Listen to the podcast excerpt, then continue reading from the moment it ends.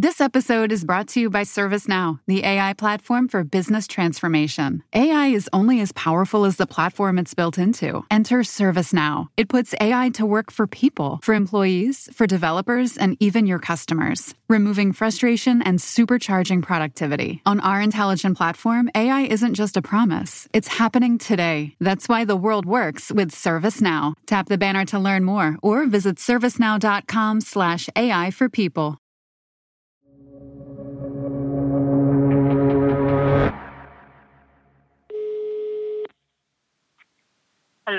Hi, Lingling. Hey, Ryan.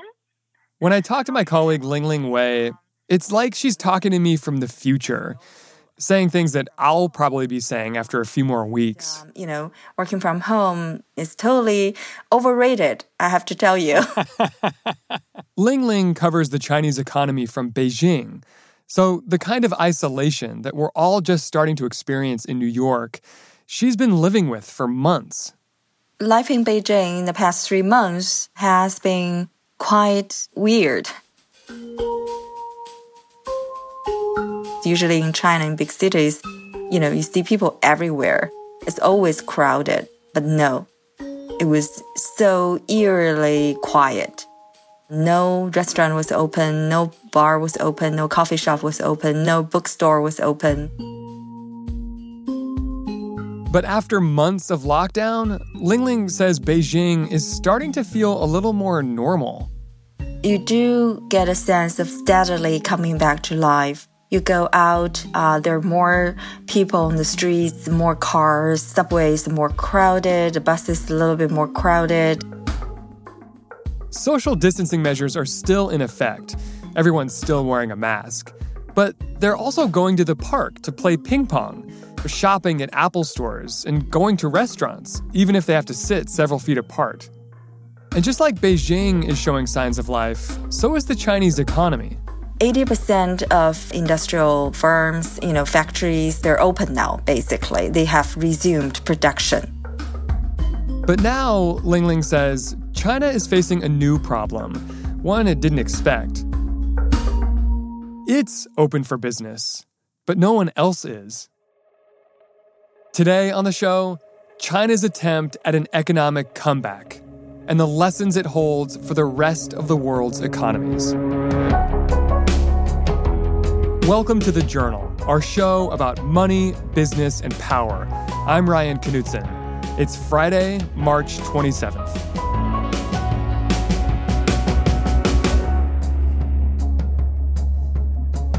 The only reason China can even think about an economic comeback is because it got its coronavirus caseload down. And it did it by doing things probably only China can do. The steps they took to get to this point were extreme. They were draconian. They were intense. Patrick Barta is the journal's Asia Enterprise editor. You talk about sheltering in place, you talk about shutting down businesses in the United States. They still don't quite match up with what China did. What China did was pull off the largest mass quarantine in human history up to that point. It restricted the movement of hundreds of millions of people, sick and healthy. By our estimates, the government confined more than 500 million people at one point. That's more than the combined populations of the United States and Mexico in their homes. These people were stuck in their homes for weeks at a time. And that meant a massive hit to the economy. Experts expect Chinese GDP to grow by just 1.5% this year, way below its target of 6%. But China was willing to pay that price. The government's theory the sooner you contain the virus, the sooner you can open back up the economy. And the Chinese state pulled out all the stops to contain it. They were taking hundreds of hotels and schools and other buildings and turning them into quarantine centers. They were testing on a massive scale in places like Wuhan. They were getting even healthy people who weren't testing positive for the virus but had had contact with confirmed cases and putting them into quarantine centers. The measures were harsh and invasive. The Communist Party used mass surveillance to trace patients' close contacts. It dispatched armies of enforcers to guard residences and restrict people's movement. All that raised eyebrows in the West. But the fact of the matter is, a lot of people now think that that was successful. They think that that was something that worked.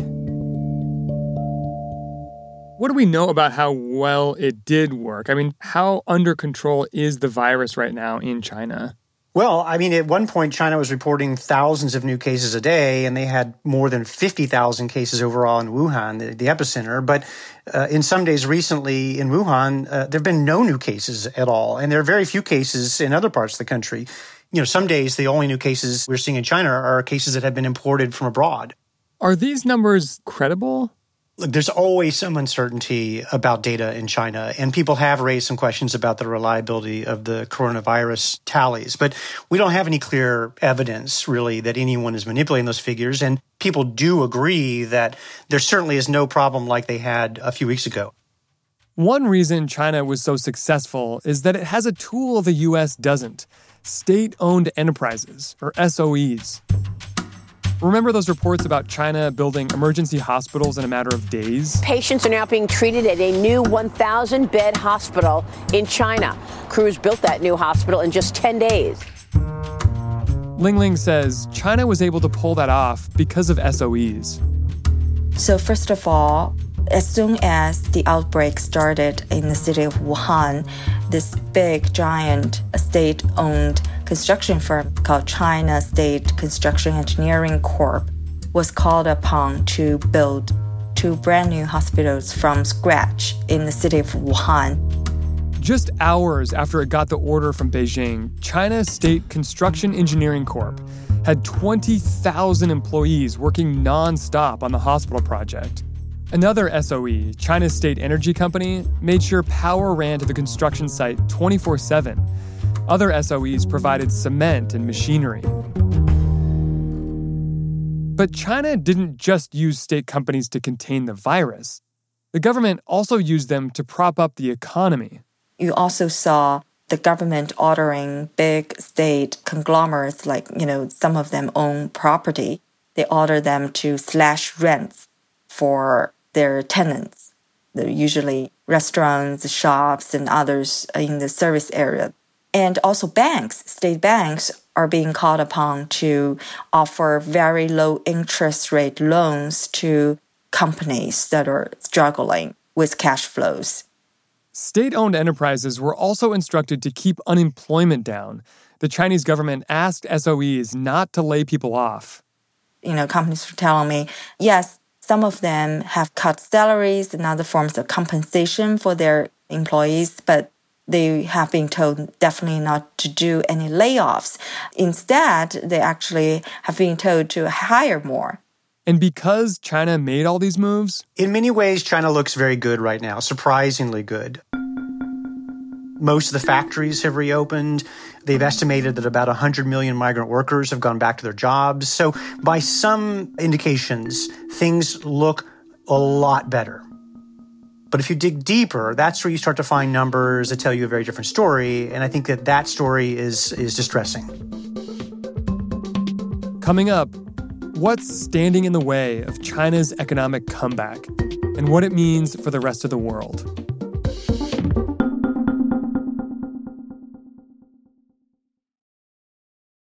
This episode is brought to you by Indeed. We're driven by the search for better, but when it comes to hiring, the best way to search for a candidate isn't to search at all. Don't search, match with Indeed. Use Indeed for scheduling, screening, and messaging so you can connect with candidates faster. Listeners of this show will get a $75 sponsored job credit to get your jobs more visibility at Indeed.com slash journal. Terms and conditions apply. This episode is brought to you by Canva. It's time to ditch your old presentation programs at work and try Canva presentations instead. It'll help you create stunning slides in no time. No design experience needed. Just start with one of the designer made templates or generate something in seconds with AI. Then polish it up and get ready to wow your audience. It's that easy. Nail your next work presentation with Canva presentations at canva.com. Designed for work. Tap the banner to learn more. Welcome back. Up until a few weeks ago, economists were talking about a swift economic recovery in China, what some call a V shaped recovery. In the depths of the outbreak, economic output plunged. That was the first part of the V. And the idea was the second part of the V would be a rapid upswing, just as steep as the drop. But even though businesses are starting to reopen now, that second part of the V, that upswing, it's looking less and less likely. It's still early, but right now we are not seeing a V shaped recovery in China. And there are several reasons for that. One is that even though Chinese factories are back up and running, they don't have anyone to sell to. Other countries are so busy fighting their own coronavirus outbreaks, demand for Chinese goods has plummeted. And that means big trouble for manufacturers like William Wong. He heads up a Hong Kong shoe manufacturer that co owns two plants in China. At the beginning of the outbreak, Wong's problem was that he couldn't get materials he needed from other parts of China to make his products. He had to delay an order of slippers he was supposed to send to the British retailer Marks and Spencer. But now, Wong has a different problem. Now the problem is that his Western buyers just don't need all the stuff he makes, so they're reducing orders. Apparently, no one feels much like buying slippers these days. And so how do you keep all your employees, you know, online and keep paying them salaries if you don't have orders?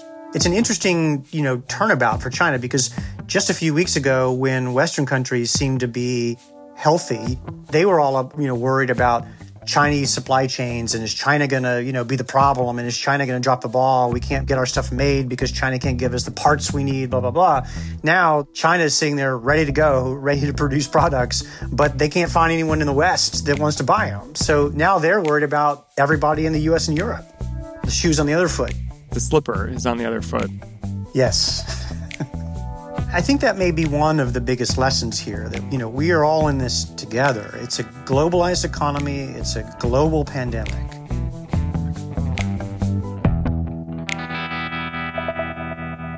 Another thing that's suppressing China's economy is the fear that the virus could come back.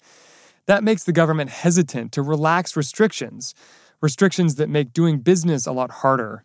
You still have all these rules you got to follow in your factories. You have spacing for workers and things like that. And authorities worry that if they lift all those rules, you know, entirely, the virus could come back. And that's that's the kind of problem. I mean, in fact, all those problems, the kinds of things that every country is going to have to face when they start coming out on the other end of this tunnel. Every country will also have to face the issue of skittish consumers.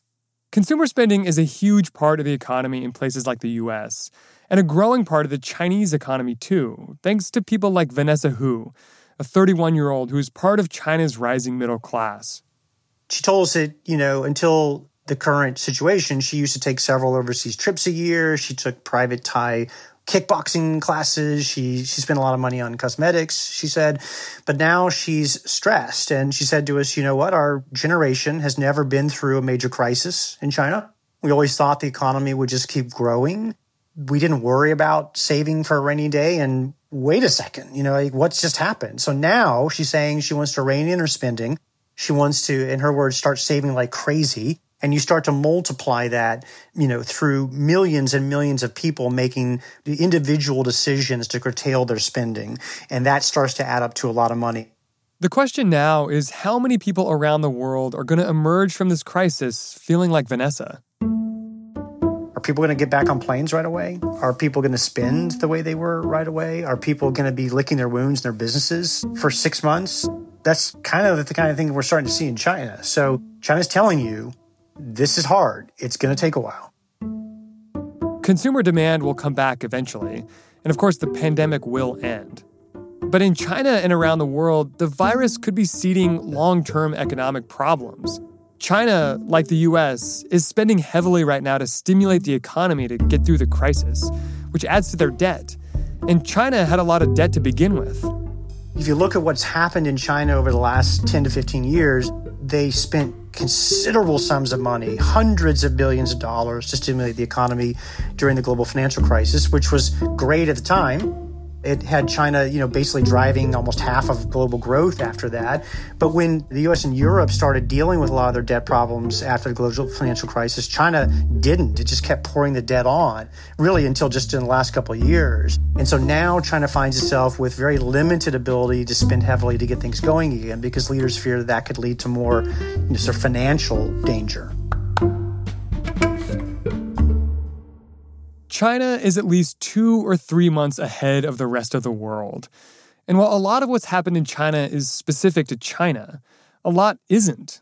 So I asked Patrick and Lingling, what are the lessons that we need to hear from China? Just, you know, the bright side of things is, you know, China's experience does tell people that this thing can be contained once you take it seriously. I do want to say to people in the US right now please do take this seriously. Take it seriously, don't panic. Well, I don't know if it's a lesson, but I guess it's a fact. I mean, the, like the steps that they took to get to where they are right now, and, and right now we're not even saying that they've fully stopped the virus. We're saying that they seem to have slowed it down considerably, but we're not sure if it can come back. They went to extreme lengths to be able to get this far down the road. And we don't know if the United States is going to be willing to do those kinds of things. Now, one hopes that the United States will find its own way, a way that's consistent with its own sort of economic and political system that enables it to, within a matter of weeks or a month or so, which is really what it took in the case of Wuhan, get this thing into a place where it's trending down. I think that what you got to take from China's situation is that it takes a lot of work to get through this. It takes a lot. But I guess, you know, maybe if you want to take a glass half full uh, and not be too doomsdayish about it, it can be done.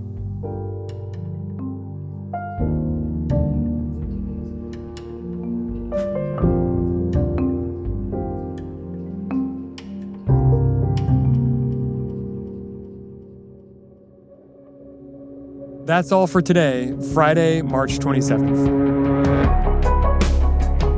The Journal is a co production of Gimlet and The Wall Street Journal. Your hosts are Kate Linebaugh and me, Ryan Knutson. The show is made entirely at home by Peter Bresnan, Gerard Cole, Pia Gadkari, Renita Jablonski, Annie Minoff, Ricky Novetsky, Sarah Platt, Willa Rubin, Annie Rose Strasser, and Rob Zipko. Our show is engineered by Griffin Tanner with help from Sam Bair. Our theme music is by So Wylie. Additional music from Katherine Anderson, Marcus Bugala, Billy Libby, Bobby Lord, Peter Leonard, So Wylie, and Blue Dot Sessions. Special thanks to Nicole Pasulka for fact checking, and to Mike Bird, John Emont, and Sean Lee, and the rest of our colleagues in China for their reporting on this story. Thanks for listening. See you on Monday.